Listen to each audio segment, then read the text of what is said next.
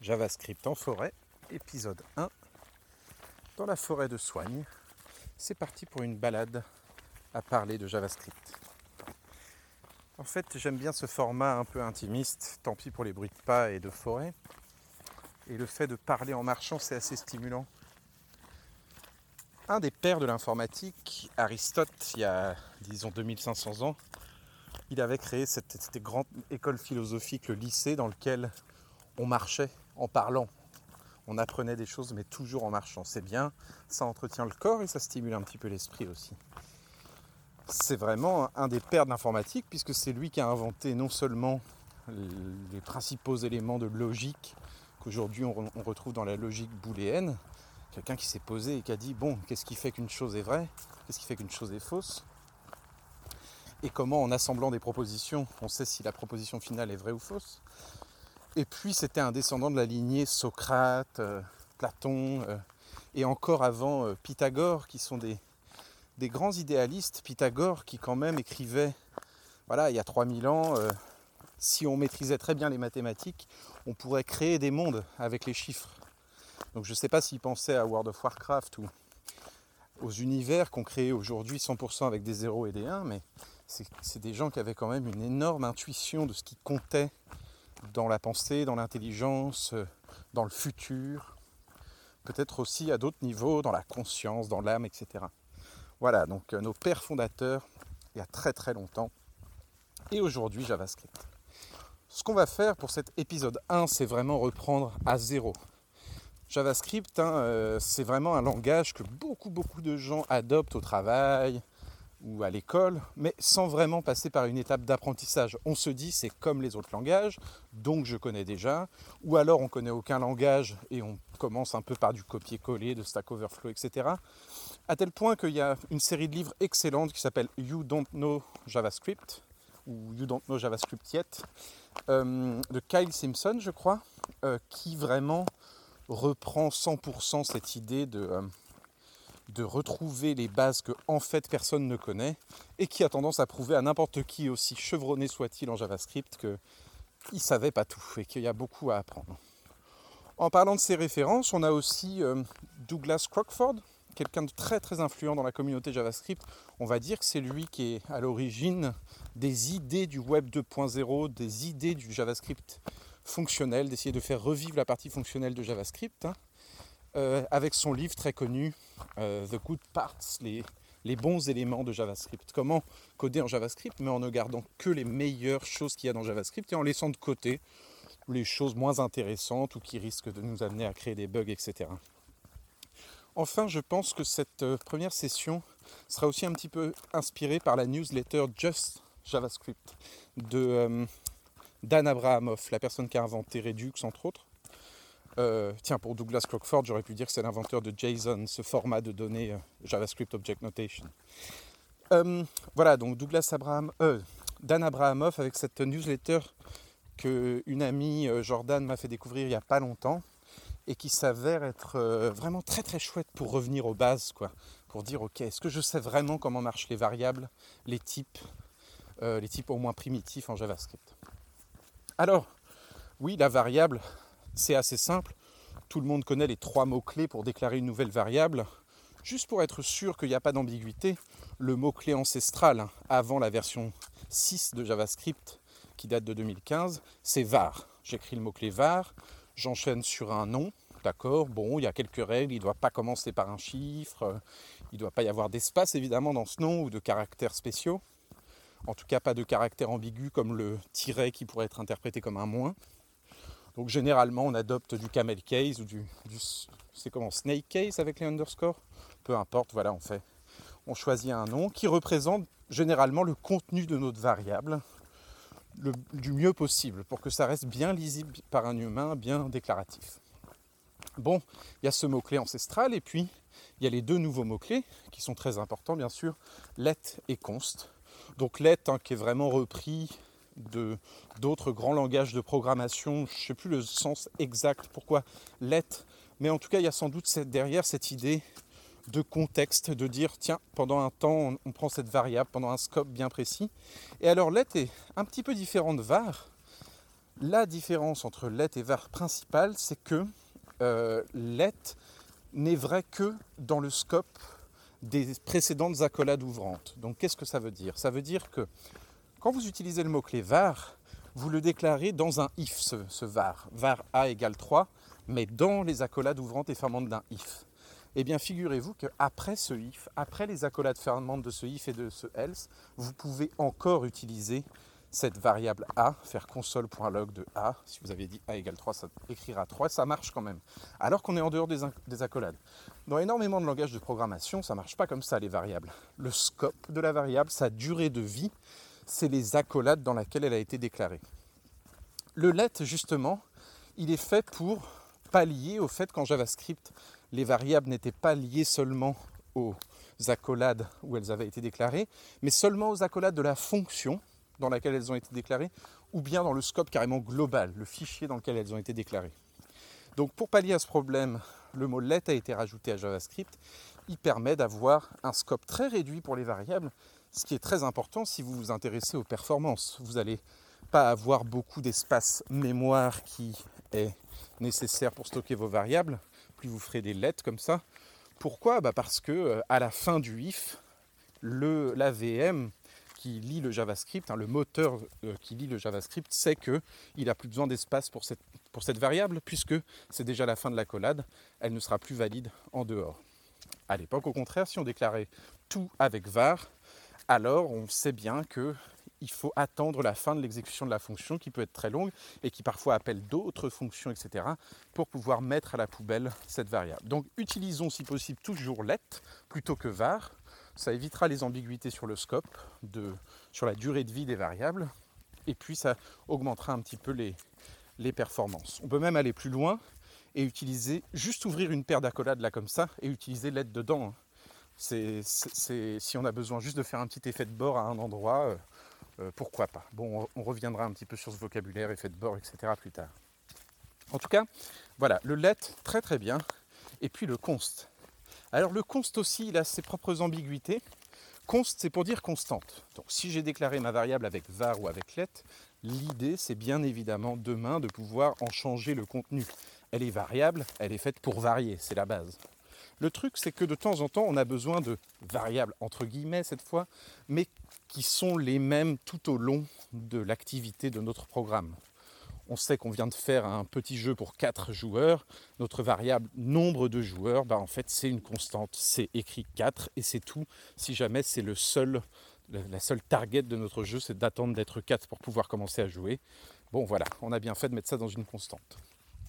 On a aussi des constantes qui sont faites entre guillemets pour être variables, mais juste d'une exécution du programme à l'autre pas, qui ne peuvent pas changer pendant toute l'exécution du programme.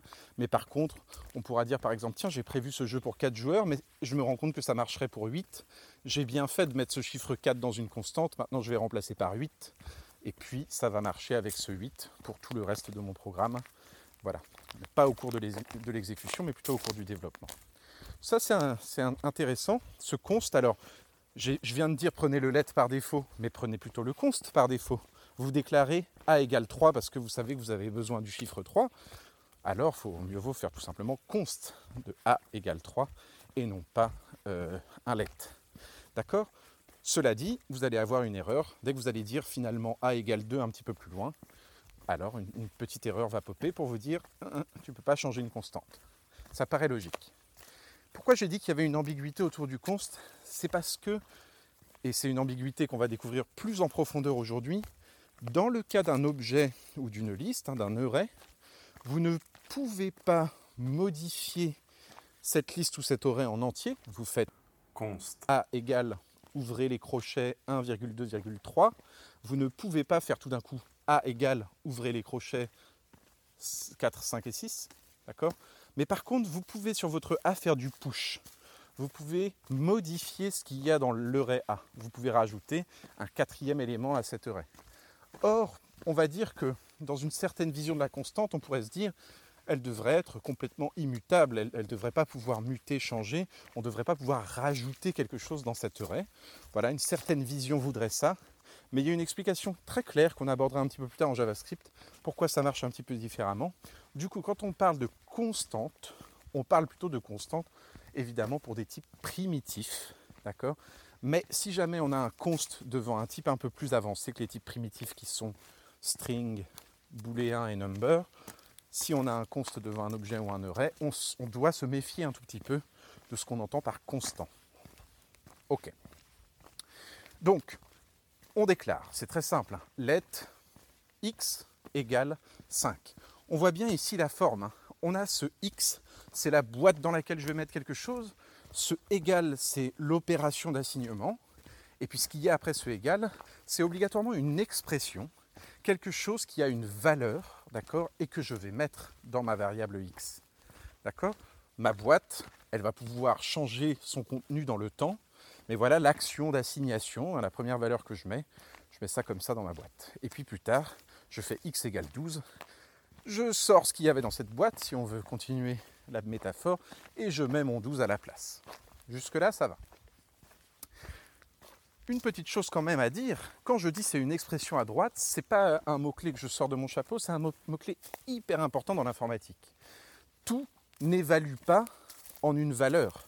Vous ne pouvez pas faire var x égale if a est supérieur à 12, alors tac tac tac. D'accord? Ce if ne peut pas être juste après le égal. Pourquoi? Parce que if c'est typiquement une instruction machine.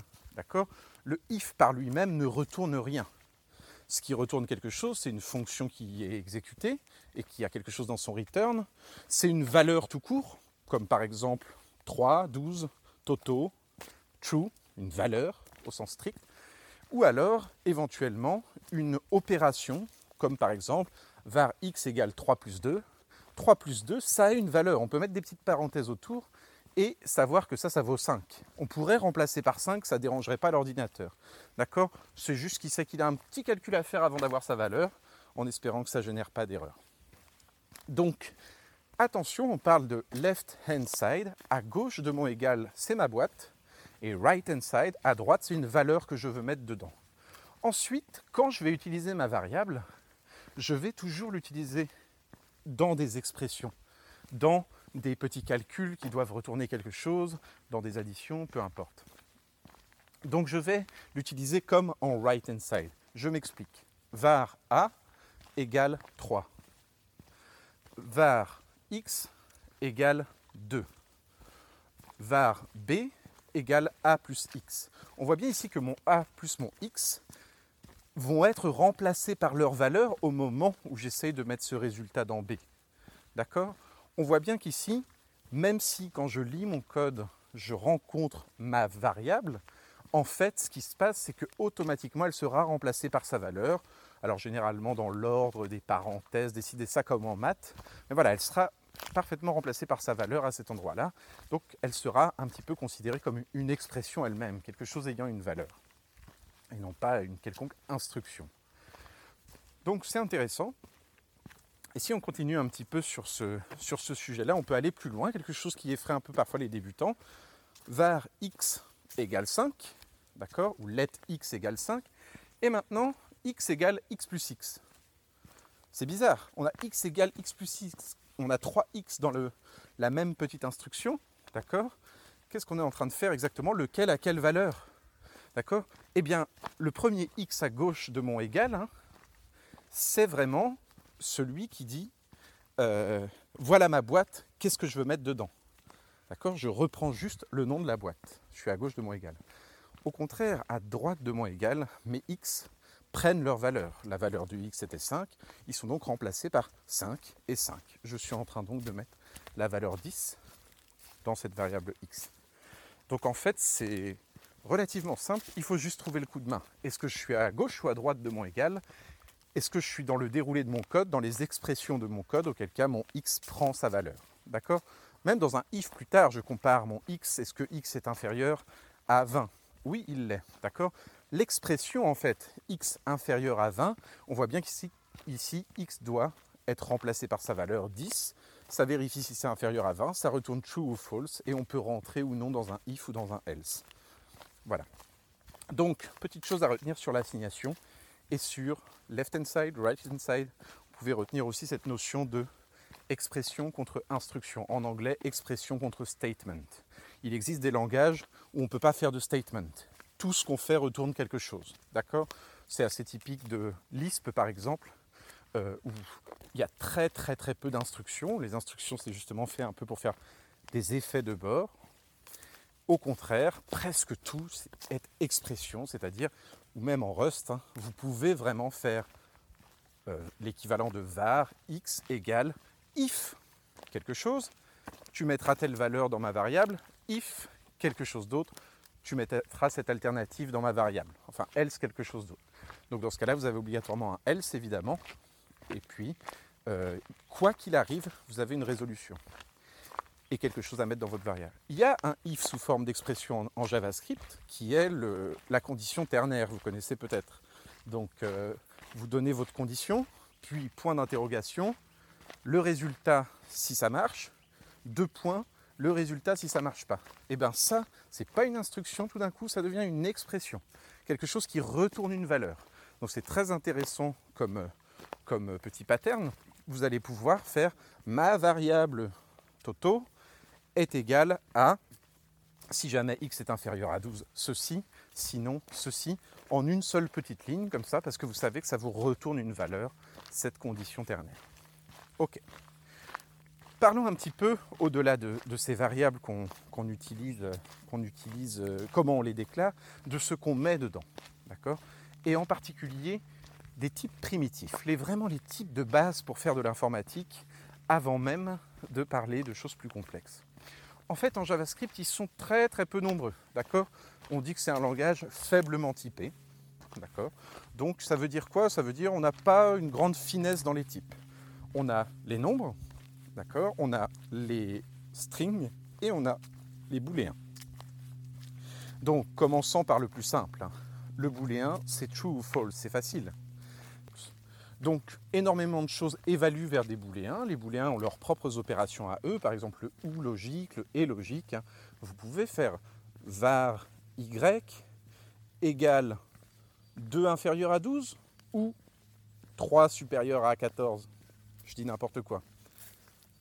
Donc si vous faites quelque chose comme ça, le résultat de cette opération booléenne sera mis dans votre variable y. D'accord? Des fois, on, voit des, juniors comme ça qui pensent qu'il n'y a que entre les parenthèses du if qu'on peut faire des opérations liées au booléen. Pas du tout. Pour l'ordinateur, il s'en fiche. Il y a les booléens et leurs opérations, euh, les, les, nombres et leurs opérations, et vous pouvez toujours mettre le résultat dans une variable. Simplement, votre variable ici sera euh, booléenne. Elle-même contiendra un type booléen. Donc ça m'amène à la deuxième grande idée, le fait qu'il est non seulement faiblement typé, mais aussi dynamiquement typé. C'est la totale en JS. Donc, euh, dans cet esprit de euh, dynamiquement typé, qu'est-ce qu'il y a comme idée? Il y a, l'idée que je ne déclare pas que ma variable est d'un type particulier. Les valeurs elles-mêmes ont toujours un type particulier, d'accord? True ou false, il est vraiment de type booléen. Mais ma variable n'est pas une boîte dans laquelle je peux mettre que des booléens ma variable y, je peux remplacer le booléen qu'il y avait dedans, hein, et puis mettre tout d'un coup un nombre. Évidemment, vous entendrez beaucoup de gens dire à quel point c'est dangereux. Et moi, le premier, je le dis, ça veut dire que vos types ne sont vraiment pas safe. Hein. Vous ne savez jamais vraiment ce qu'il y a dans une variable. Vous devez lire le déroulé du code pour essayer de le comprendre. De temps en temps, des réactions de JavaScript dites de coercion automatiques peuvent transformer un type en un autre sans que vous vous en soyez rendu compte. Et comme il n'y a pas d'étape de compilation, mais simplement une interprétation ou alors une compilation just in time comme on dit, eh bien vous ne voyez votre bug que au moment de lancer votre site web. Donc attention, si vous êtes habitué au langage typé, attention, vous aurez certainement la vigilance, vous aurez envie d'utiliser vos types, mais si vous n'êtes pas habitué, attention de rester très très rigoureuse et rigoureux avec la vision de vos types, de vos variables. Faites du code dans des petits scopes, dans des petites fonctions, dans des petites structures de contrôle, comme les if et les for, etc. Et euh, faites bien attention de bien toujours vous rendre compte de quel type vous avez lorsque le type est, est euh, important. Bon, il y a un débat éternel, hein. langage typé ou non typé. Je pense que la plupart des gens très sérieux dans l'informatique vous diront si vous n'avez pas un langage typé, vous ne pouvez pas avoir de preuves mathématiques du fait que votre programme est correct, vous ne pouvez pas euh, voilà, avoir un vrai contrôle sur votre programme euh, vous-même, mais aussi partager facilement dans une équipe euh, des informations à propos de, votre programme. D'accord? Vous ne pouvez pas avoir de belles erreurs en compilation s'il y a besoin ou d'erreurs qui, qui aient un sens. Donc vous aurez vraiment une grande majorité, je pense, de ceux qui connaissent l'informatique de façon, disons, académique, qui sont passés par un parcours étudiant, qui vous diront les langages non typés, c'est un peu de la gnognotte. Cela dit, vous aurez aussi peut-être d'autres personnes un peu plus pragmatiques qui vous diront que le but quand on code, c'est de faire un programme qui marche. On s'en fout un petit peu de savoir s'il y a une preuve mathématique derrière. Et donc dans ce cas-là, on sait qu'avec des langages comme JavaScript, mais d'autres langages non typés, en tout cas où on n'écrit pas statiquement les types soi-même, hein, donc euh, dynamiquement typés, on va dire, puisque les langages sont toujours typés à la fin. Il faut bien que l'info soit enregistrée d'une manière claire pour l'ordinateur. Voilà, on va dire dans les langages plus euh, un peu plus fortement typés d'une part et d'autre part statiquement typés, hein, typés à la main par l'utilisateur qui dit var, attention celle-là c'est un entier, elle s'appelle A et dedans new integer, pourquoi pas dans certains langages, même si la plupart on peut juste écrire littéralement le chiffre évidemment. Donc voilà, mais voilà, certaines, certaines, toutes les personnes, je dirais, venues du monde académique soutiendront ça, alors qu'au contraire, on aura des personnes qui diront, écoutez, ça va quand même plus vite de faire var a égale 2, et puis voilà, si on a un petit programme dont le but c'est juste de faire 2 fois 2 à la fin, qu'est-ce qu'on a besoin de sortir l'artillerie lourde des types?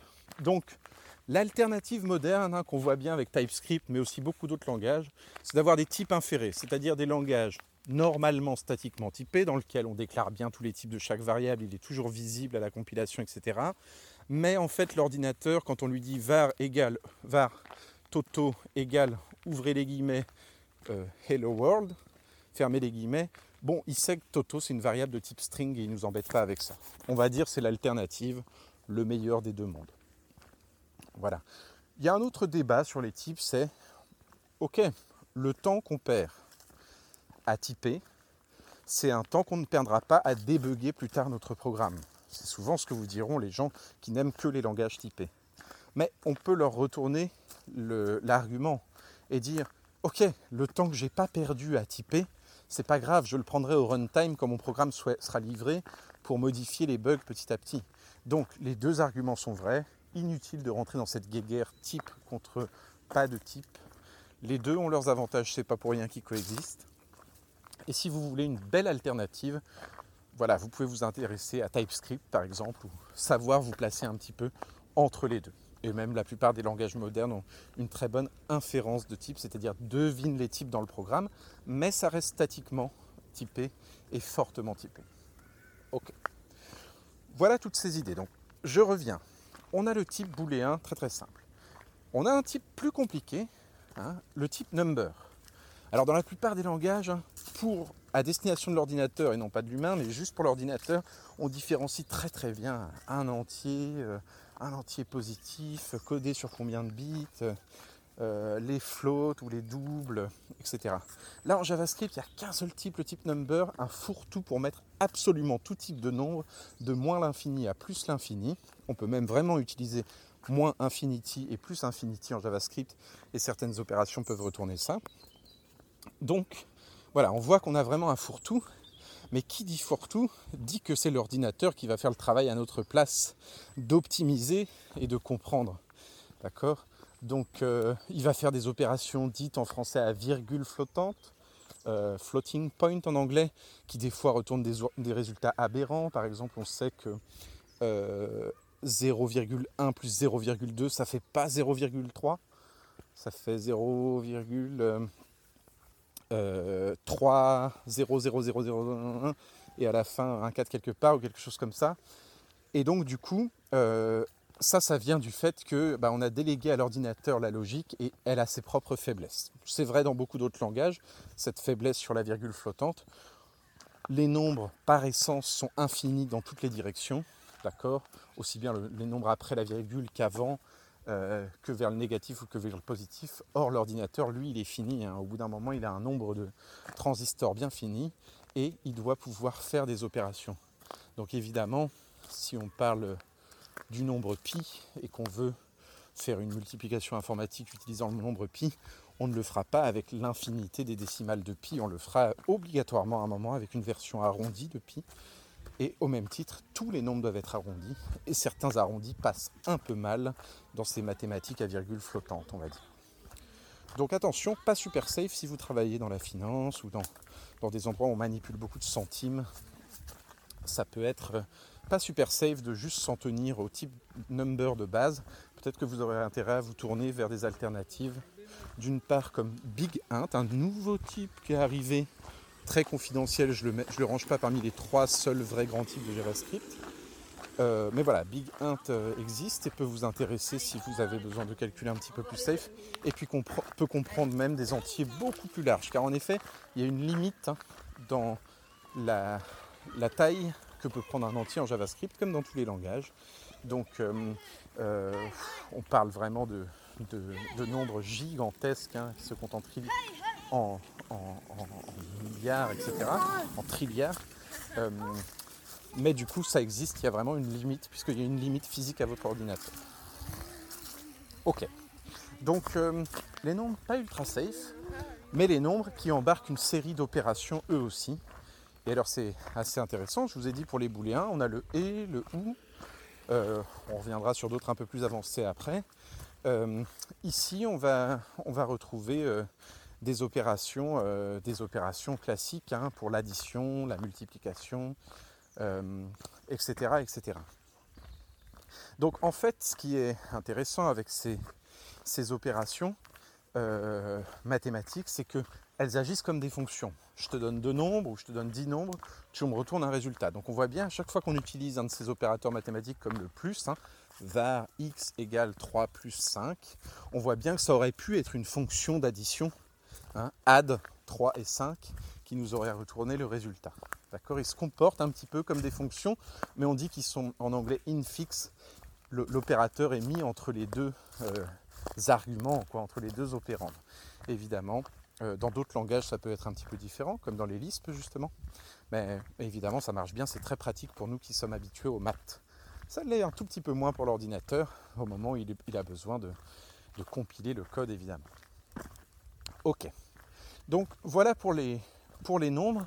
Alors ça m'amène à une idée intéressante que je voulais évoquer. Hein. Quand vous faites vos opérations, vous avez un peu toujours besoin de les faire sur quelque chose. Euh, par exemple, euh, vous avez besoin, si vous additionnez A plus quelque chose, euh, ou 5 plus une variable qui s'appelle A plutôt, vous avez besoin que A soit lui-même un nombre. D'accord? Vous avez besoin au moins que A soit 0, on va dire. S'il devait être une valeur vraiment neutre, qui ne change rien au résultat de l'opération, voilà, vous avez au moins besoin que A soit 0. Si jamais A était une string ou un booléen, vous allez vous exposer à des problèmes. Donc en JavaScript, on peut, sans qu'il y ait d'erreur, puisqu'on est dans un langage euh, à la fois faiblement typé et dynamiquement typé, on peut en plus, sans qu'il y ait d'erreur, avoir des choses assez aberrantes comme var y ou alors let y euh, bonjour entre guillemets plus 5 plus false.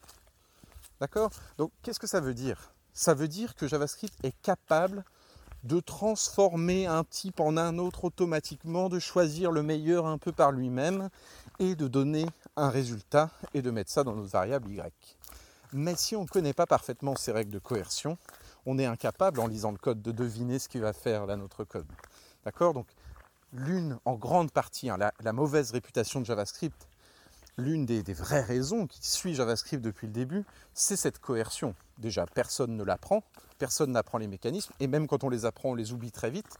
Hein, moi, je serais incapable de vous dire aujourd'hui exactement ce que fait euh, la chaîne 111 plus le chiffre 3 plus un est vide plus euh, un quoi, et de savoir comme ça là de tête quels sont les mécanismes de coercion qui ont été mis en place pour fournir un résultat à cette opération qui soit lui-même d'un type comme string ou alors nombre.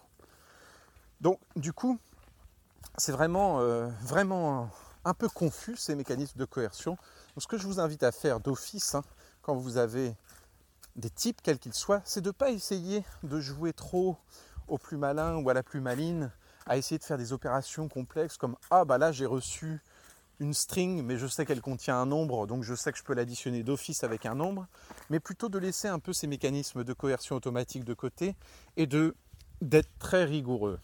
Par exemple, je pense qu'ici j'ai une string qui contient le nombre 21 entre guillemets, donc sous forme de string, je passe par une petite opération comme parse int, ou alors euh, le fait de le mettre dans une petite box number avec une majuscule, ou alors de mettre un petit plus devant pour être sûr qu'il est casté en nombre avant de faire mon autre opération avec un nombre.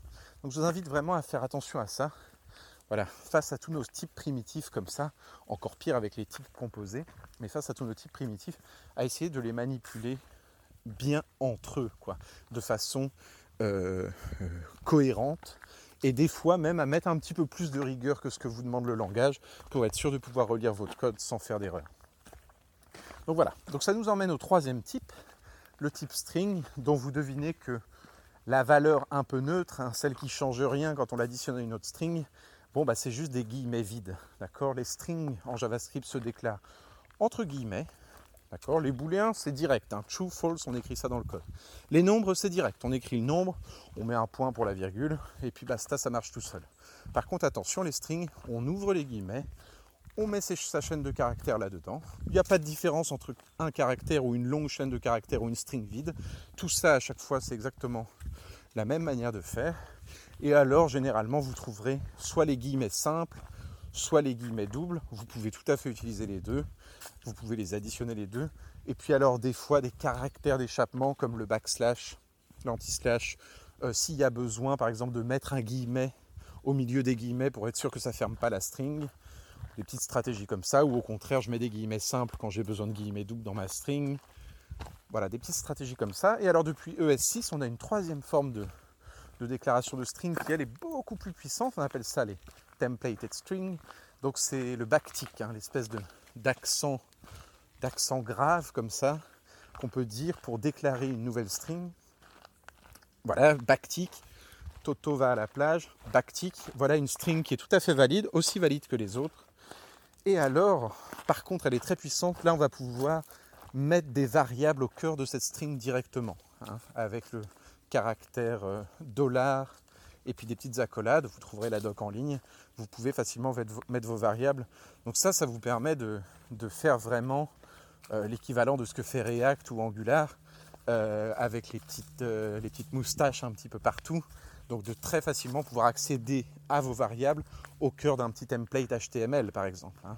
Vous avez dit, c'est écrit dans votre string div, paragraphe, h1 ou j'en sais rien, et puis pof, tout d'un coup on a la variable au bon endroit, on sait qu'elle sera remplacée au bon moment en tant que template par la variable. C'est très très pratique.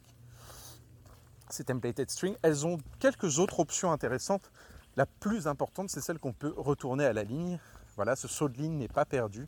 Donc ça permet de faire des strings sur plusieurs lignes sans souci. Hein. Et ça, c'est une fois qu'on l'a adopté. Hein. Je crois que Java, dans sa toute dernière version, vient de le rajouter. Euh, plusieurs autres langages. Une fois qu'on l'a adopté, on ne peut plus revenir en arrière. C'est tellement galère de ne pouvoir faire des strings que sur une ligne. Ça nuit à la lisibilité, ça nuit à beaucoup de choses. Donc, euh, donc voilà. C'est très très pratique cette templated string. Euh, les strings, c'est un peu un débat infini dans l'informatique. Là aussi, comme les nombres, hein, que faut-il adopter Donc il y a juste une petite ambiguïté sur les strings en JavaScript, les chaînes de caractères. Elles se comportent comme des arrays. C'est normal, dans la plupart des langages, la vraie implémentation d'une string, c'est que c'est une liste de caractères. C'est la nature même d'une chaîne de caractères d'être finalement qu'une liste de caractères qui se suivent les, les uns les autres avec de temps en temps un espace, de temps en temps un accent, etc. Donc très souvent, dans beaucoup de langages, elles sont vraiment implémentées telles quelles, comme des arrays, comme des listes, et on peut facilement euh, modifier telle partie de la string, euh, juste par exemple le cinquième caractère, voilà, elle se comporte presque comme un objet, comme un array qu'on pourrait euh, manipuler, modifier. En JavaScript, elles ont à la fois un petit peu des caractéristiques d'array, mais en même temps, elles, restent totalement immutables. Hein. Donc euh, on ne peut pas les modifier comme ça. Si on a besoin de les modifier, c'est une toute nouvelle string qu'on crée. Ce n'est pas la même qui aurait un petit peu changé. Donc, je m'explique. Hein. Vous avez la string par exemple var i égale, ouvrez les guillemets, toto. Eh bien si je fais i crochet de 1, euh, ça va me retourner un O, c'est-à-dire euh, le deuxième élément, hein, si on part de l'index 0 à l'index 1 dans ma chaîne, comme si c'était un array un peu. D'accord? Donc, euh, par contre, je ne peux pas faire mon index de 1 égale quelque chose de nouveau. D'accord? Ça, c'est vraiment impossible. Ça ne va pas marcher. il n'y aura peut-être pas de, bug ou de crash selon l'implémentation de JavaScript, mais ça ne va pas marcher. Donc voilà, si j'ai besoin de transformer Toto en, Tito ou en Tato ou peu importe, il va falloir que dans une nouvelle variable, je crée une nouvelle string, ou alors dans mon ancienne variable, je reçoive cette string que j'écris à la main, ou éventuellement le résultat d'une opération faite sur la string précédente, d'accord, mais qui n'est pas modifiée. Donc par exemple, je peux faire un petit substring pour récupérer une sous-partie de ma string, d'accord mais ça n'altère pas la string d'origine et c'est une toute nouvelle que je mets dans ma nouvelle variable. D'accord Ou alors si je suis resté dans la même variable, l'ancienne est complètement perdue et je n'ai plus que la nouvelle qui est une sous-string euh, de la précédente. Quelque chose comme ça.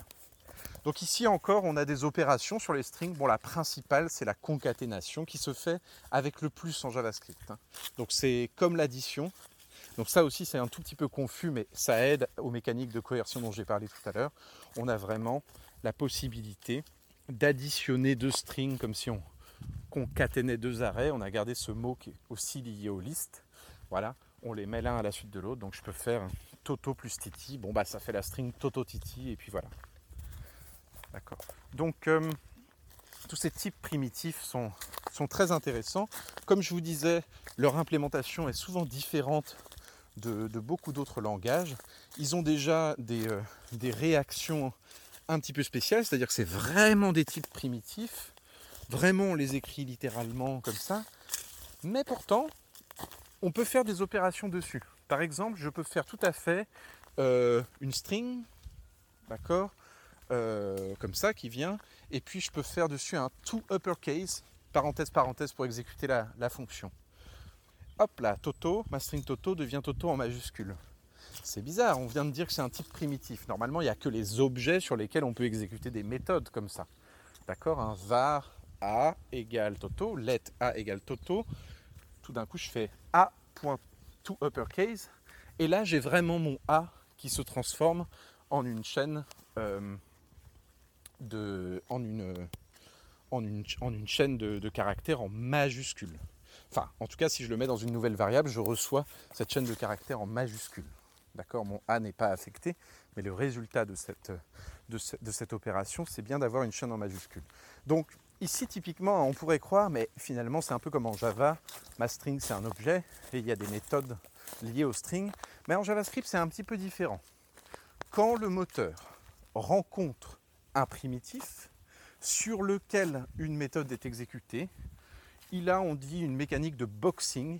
Il fait comme s'il mettait dans une petite botte, hein, une petite boîte.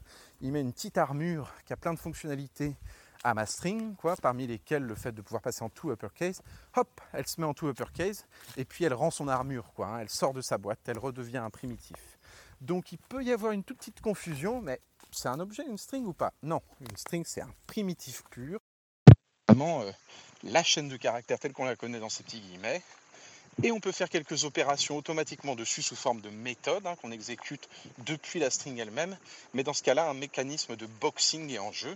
Tout comme vous pouvez faire un toString sur un booléen, tout comme vous pouvez faire un toFixed pour aller chercher moins de chiffres après la virgule sur un number, etc. Vous avez une série d'opérations comme ça. Et alors ces box, vous pouvez les utiliser vous-même pour caster un type dans un autre. Hein pour dire par exemple, tiens, je vais utiliser la box number. On utilise dans ce cas number avec une majuscule, mais sans le mot-clé new. J'écris juste number avec une majuscule, ouvrez la parenthèse, et puis là-dedans, je mets une string qui contient un nombre, mais sous forme de chaîne de caractères, fermez la parenthèse. Bon, et bien là, c'est intéressant, ça va caster ma string en nombre, un peu comme si j'avais fait un parse int, euh, à la différence que j'ai utilisé cette box, la même, qui, contient toutes les méthodes associé au, euh, euh, au, nombre, au string, etc. La bonne boîte. D'accord? Donc on peut retenir ce mécanisme de boxing automatique. Donc tout ça, ça marche pourquoi? Bah, Entre autres parce que on est sur un langage qui est vraiment compilé just in time. Hein. JIT, vous voyez des fois ça opposé à ahead of time, compilé en amont, quoi, avant de, de, produire le, logiciel, euh, pour produire le logiciel. Là, just in time, c'est au moment de l'exécution. Il y a une micro-étape de compilation pour lire un peu les variables, les calculs, etc. Mais en gros, c'est le code est quasiment interprété à la volée en JavaScript. Donc qu'est-ce qui fait ça? Eh bien, c'est un moteur. Un moteur, donc c'est, euh, ils sont très connus, le V8 pour Google Chrome, euh, SpiderMonkey écrit en C pour Firefox qui contient de plus en plus de liens avec Cerveau, le tout, tout, nouvel, euh, tout nouvel, outil principal euh, pour développer Firefox. Et puis euh, V8 qui est le même moteur que pour Node.js, qui est le moteur open source de JavaScript de Google, qui est repris par plein de plein d'autres projets puisqu'il est, puisqu'il est open source. D'ailleurs, je crois que la toute dernière version de Internet Explorer, là, Edge, bon, euh, c'est même autre chose qu'Internet Explorer normalement, utilise euh, justement la V8. Donc il y en a d'autres, hein. il y avait Chakra justement pour Internet Explorer. En gros, chaque, chacun a sa petite VM, hein, son, sa petite machine virtuelle, son petit moteur pour exécuter JavaScript. Ils ont juste à lire la norme imposée par ECMA, l'association qui dit ce que doit être JavaScript. Par exemple, cette norme dit attention, voilà les types primitifs, attention, vous avez des mécanismes de méthodes sur ces types primitifs qui passent par un mécanisme de boxing, etc. Donc voilà, la norme ECMA ne comprend pas l'implémentation ni le langage dans lequel doit être implémentée la machine virtuelle capable d'exécuter du JavaScript, elle contient les règles de comment marche JavaScript. Donc c'est une lecture intéressante, même si un peu longue et un peu fastidieuse, mais voilà, ça contient toutes les règles théoriques et abstraites sur lesquelles repose JavaScript. Et ensuite, chacun dans son moteur hein, essaie d'implémenter tout ça du mieux possible, ce qui fait que techniquement, même si votre chaîne de caractères, elle, est très abstraite, vous faites un peu ce que vous voulez, il n'y a qu'un type de chaîne, il n'y a même pas de char, etc. Ou alors pour vos nombres, vous avez des floats qui se mélangent à plus l'infini, qui se mélangent à, euh, on n'en a pas parlé, mais on peut aussi produire des nombres hexadécimaux, binaires. Hein. Si vous précédez le nombre de 0b, ça devient un, un binaire, de 0x de l'hexadécimal. Je pense qu'on en a perdu quelques-uns juste sur cette notion d'hexadécimal. Donc hexadécimal, c'est juste, c'est en base 16, d'accord Au lieu d'être en base 10. Au lieu que les nombres aillent de 0 à 9, puis on passe à la dizaine ou à la centaine ou au millier, les nombres ils vont de 0 à f. Hein à partir du 9, le chiffre suivant, c'est pas un nouveau 0, mais c'est A, B, C, D, jusqu'à F. Et puis là, on passe au nombre suivant. Le nombre suivant, c'est bien sûr donc 0, 1, 0, 2, et puis après, donc là on met pas le 0 souvent, et puis après 1, 1, 1, 2, 1, 3, etc. etc. jusqu'au F. Et au bout d'un moment, on, dépasse la, le 9 pour la dizaine qui devient elle-même de nouveau A. Donc A1, A2, etc., etc. Donc ça permet de faire un système numérique un peu plus condensé qui a toujours été très utilisé en informatique parce qu'il est fort lisible et qui permet de représenter souvent, donc quand on a deux chiffres hexadécimaux l'un à côté de l'autre, hein, euh, on, obtient 256 euh, possibilités. D'accord hein. On obtient la représentation de l'octet qui est fort représenté en informatique. Donc euh, un, chiffre qui contient 256 possibilités. Et donc pourquoi c'est très utilisé en informatique? Parce qu'on a de tout temps euh, pu représenter beaucoup d'ensembles juste sur, en, en, se donnant 256 possibilités. Par exemple, les couleurs, hein, vous allez retrouver des couleurs elles-mêmes souvent notées en hexadécimal, comme ça, euh, pour avoir 256 possibilités de rouge, hein, RGB, donc de vert ou de bleu, et puis mis tout ça ensemble, on sait à quelle intensité doivent se mélanger les couleurs pour représenter la couleur finale d'un pixel, par exemple.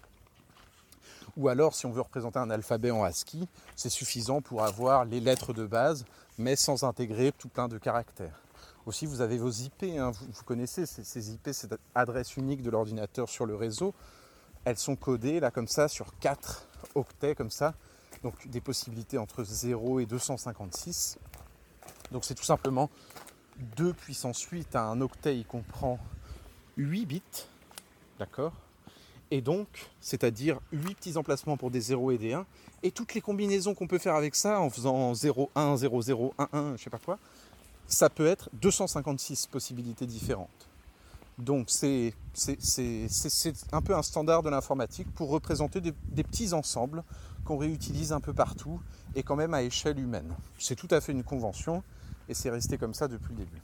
Donc voilà, donc l'hexadécimal souvent nous aide à bien représenter euh, ces octets, euh, euh, aussi bien dans, du code très très proche de la machine que de temps en temps dans des conventions au cœur du JavaScript. Eh bien dans les nombres, vous avez aussi, vous pouvez utiliser du binaire, de l'hexadécimal et encore d'autres variations de base si besoin.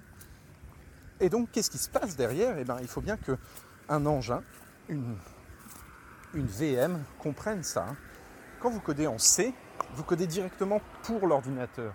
Il n'y a pas de moteur d'engin de VM qui lit votre code et qui en exécute, en comprend les possibilités, mais dans un environnement virtuel. D'accord? Quand par exemple vous êtes en C et que vous allez chercher le onzième élément d'une liste qui n'en contient que 10, et eh ben vous tombez sur un autre bout de la mémoire de l'ordinateur. Ça se trouve un mot de passe très important. C'est pour ça que très souvent il y a des programmes en C euh, qui représentent des très grandes vulnérabilités puisqu'ils communiquent directement avec le hardware, quoi, avec les emplacements physiques de l'ordinateur, les registres, la mémoire, etc. Au contraire, hein, l'énorme majorité des, langages, dont JavaScript, hein, vous passez vraiment par une VM à un moment. Alors même C peut passer par une VM de bas niveau, Hein, qui s'appelle euh, Lower Level Virtual Machine, LLVM je crois. Donc voilà, il peut y avoir cette étape de compilation dans un environnement virtuel pour voir si tout marche, pour, euh, pour euh, dire par exemple, vous êtes sorti de, la mémoire qui vous est allouée, on ne va pas vous faire tomber ailleurs, on va vous prévenir via un message d'erreur, quoi. Une espèce de couche de virtualisation entre la machine elle-même et votre code. Et donc ce, langage lui-même, bah, aujourd'hui c'est principalement C++, un tout petit peu Rust, mais c'est quasiment que C et C++, et donc il n'a pas les mêmes types que JavaScript. Donc ça veut dire que euh, c'est très difficile pour vous de savoir si votre code est optimisé. Vous travaillez avec du code des types vraiment très abstraits par rapport à la réalité de son exécution à un niveau machine à la fin. Euh, donc j'en ai parlé un tout petit peu la dernière fois il existe des alternatives hein, pour être sûr de travailler au maximum de façon ultra optimisée. Donc ça s'appelle WebAssembly, euh, qui est principalement une manipulation sur les types pour être sûr que votre code peut être reçu par le C++ ou le Rust ou peu importe de la VM et directement euh, parfaitement optimisé et, compilé, transformé en langage machine euh, le plus rapidement possible avec des performances, euh, des performances optimum. Voilà. Donc ça, on n'a pas la main dessus quand on fait juste du pur JavaScript. Euh, on a très peu la main dessus. C'est souvent des débats de chapelle infinie de savoir quel code est optimisé ou non, parce que les moteurs eux-mêmes, hein, des fois, transforment votre code. C'est très, très difficile de benchmarker, de faire des vrais tests sur notre code JavaScript pour savoir lequel est le plus rapide, puisque certains moteurs, quand ils rencontrent une boucle fort, qui euh, ne fait qu'additionner euh, les chiffres d'un compteur, bah, puis après il se passe une autre instruction, bah, va peut-être juste avoir une manière ultra rapide de setter la variable euh, à la valeur du nombre d'itérations de la, boucle fort sans la réaliser vraiment pour passer à l'étape suivante. Donc ça ne sert à rien de rentrer dans un long débat pour savoir si votre fort était optimisé ou non. Ça se trouve, il sera juste jamais exécuté par la VM derrière. Donc euh, souvent, il n'y a que le ressenti navigateur par navigateur réel euh, ou le benchmark de votre vraie application réellement en ligne qui peut vous aider à être sûr que votre code est vraiment pas mal optimisé. Et puis le fait, comme je le disais tout à l'heure, de ne pas faire nimp, de ne pas trop déléguer à JavaScript les calculs complexes ou la coercion, mais de, vous-même essayer de, de faire ça correctement.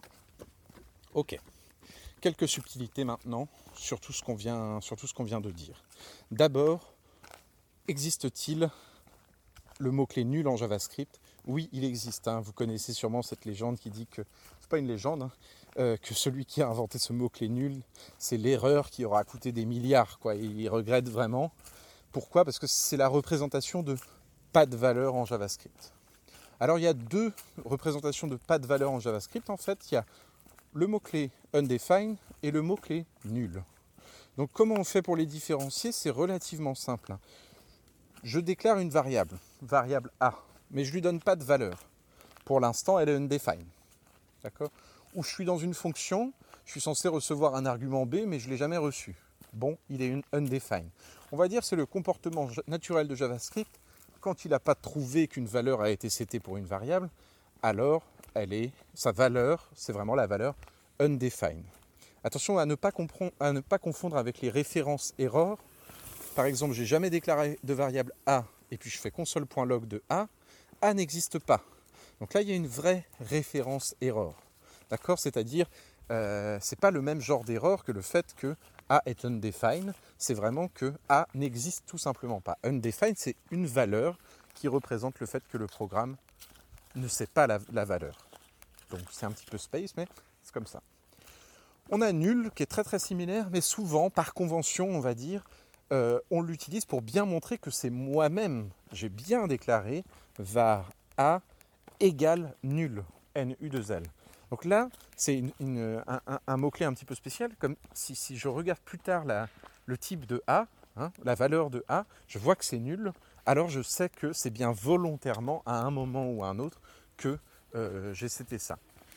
Très souvent, on, peut dire d'ailleurs que c'est une bonne base pour, si vous voulez demain avoir un objet quelque part, hein, vous pouvez partir de cette valeur nulle. Pourquoi on dit ça souvent? Euh, Comme on dit, si vous voulez demain avoir une, string dans cette variable, vous pouvez commencer par var a égale, ouvrez les guillemets, fermez les guillemets. Vous voulez avoir un nombre, vous pouvez mettre un 0. Hein, vous voulez avoir un booléen, vous pouvez commencer par false par exemple peut-être. Bon, et eh bien si vous voulez avoir dans le futur un objet, vous pouvez utiliser nul. Euh, ça a été recommandé un temps dans, la manière de coder euh, proprement, plus clean, tout simplement parce que si vous utilisez la fonction, le mot-clé type of de nul, ça retourne object. Alors ça a été reconnu depuis longtemps comme un bug dans, JavaScript, mais on l'a gardé parce qu'il y a trop de, programmes qui ont été écrits en JavaScript et qui reposent sur le fait que ce bug continue, donc on est piégé avec. Mais n'empêche, euh, n'empêche, ça peut représenter un objet qui est pour l'instant non cité, non déclaré, mais une variable, on sait que demain je veux un objet dedans. Des fois, on l'utilise bien sûr plus généralement, juste pour représenter l'absence de valeur quelque part. Il y a encore une valeur qui ressemble un peu à undefined, euh, qui est de type undefined, et à nul, qui est donc de type objet, on ne sait pas trop pourquoi, euh, c'est euh, not a number, N-A-N. D'accord? Donc cette valeur not a number, N majuscule, A minuscule, N majuscule, c'est celle que vous recevez quand vous essayez de faire une opération passe pas. Quoi. C'est impossible de comprendre où vous vouliez en venir. Euh, il y a une erreur quelque part. vous avez essayé de de, faire quelque chose qui n'est pas autorisé mathématiquement, mais le programme a bien compris que vous étiez en train de manipuler des nombres, alors il va vous retourner juste cette valeur spéciale not, a number, mais qui est de type, euh, qui est de type number, d'accord? On va dire que c'est un peu un, remplaçant naturel euh, euh, pour une valeur erronée dans le monde des chiffres de JavaScript. Voilà. Donc voilà deux petites, deux petites, deux petites choses à connaître. Euh, pour savoir comment, euh, comment faire pour euh, gérer le cas, de, le cas d'absence de valeur. Alors, on peut continuer la digression sur cette idée. Pourquoi la personne qui a inventé le mot-clé nul s'est dit mais quelle bêtise j'ai fait? C'est parce que du coup, hein, vous allez très souvent avoir l'erreur undefined is not a function, cannot find property of null, cannot find property of undefined ou des choses comme ça. Hein. Typiquement, vous allez chercher une sous-partie d'un objet qui n'existe pas, voilà, il va vous dire euh, qu'est-ce que tu me fais? Je ne comprends pas. D'un objet qui n'a pas été cité, qu'est-ce que tu fais? Je ne comprends pas. Et donc, il y a plusieurs langages de programmation qui n'ont pas cette possibilité d'avoir une valeur nulle ou une valeur undefined. Vous devez tout le temps gérer le cas où l'objet n'existe pas, il n'a pas de valeur, la méthode n'existe pas, etc. Gérer les erreurs en amont dans le code. Donc un peu comme les types tout à l'heure, on va dire que ça oblige les programmeurs à beaucoup réfléchir pendant leur code et à faire du code plus verbeux, dans lequel on évalue toutes les possibilités avant de, compiler. Euh, voilà. Mais du coup, euh, il existe vraiment des langages où on peut se passer de ce mot-clé nul et donc s'éviter en amont toutes ces erreurs liées au fait euh, que telle chose est nulle et qu'on essaie ou, ou undefined et qu'on essaie de faire des opérations avec. Donc voilà, des valeurs intéressantes et puis un petit peu d'historique et de comparaison sur ce sujet-là. Donc ça, c'est vraiment le tour des types primitifs. Je vous ai dit, il y en a un plus confidentiel, Big Int, qui nous intéresse très très peu en tant que dev du quotidien non spécialisé dans un domaine en particulier. Euh, et puis il y en a un dernier qui est arrivé avec ES6 aussi, un symbole. Mais alors là, c'est encore plus avancé l'usage. C'est pour avoir une sorte de unique ID pour, euh, pour représenter des, euh, clés dans des, objets, par exemple voilà, euh, quelque chose qui soit unique au runtime, qui part, qui part d'une clé et qui en génère une seconde et une troisième, etc., selon le nombre de symboles qui ont été utilisés. Bon, j'essaie de caricaturer un petit peu, de, vulgariser un petit peu. C'est vraiment un usage, euh, un, usage dont on n'aura pas besoin, nous, tant qu'on est, on va dire, junior JavaScript et qu'on n'a pas des problématiques vraiment spécifiques liées à tout ça. Donc voilà, donc je ne pousse pas dans cette direction-là, je m'en suis moi-même pas énormément servi euh, dans ma carrière jusqu'ici. Euh, ok, deux petites choses enfin pour clore sur le sujet des variables et des types. Je vous ai parlé d'une chose tout à l'heure intéressante, c'est le fait que le scope, la portée d'une variable déclarée avec le mot-clé var, c'est la fonction. Ça, c'est très dangereux, d'accord?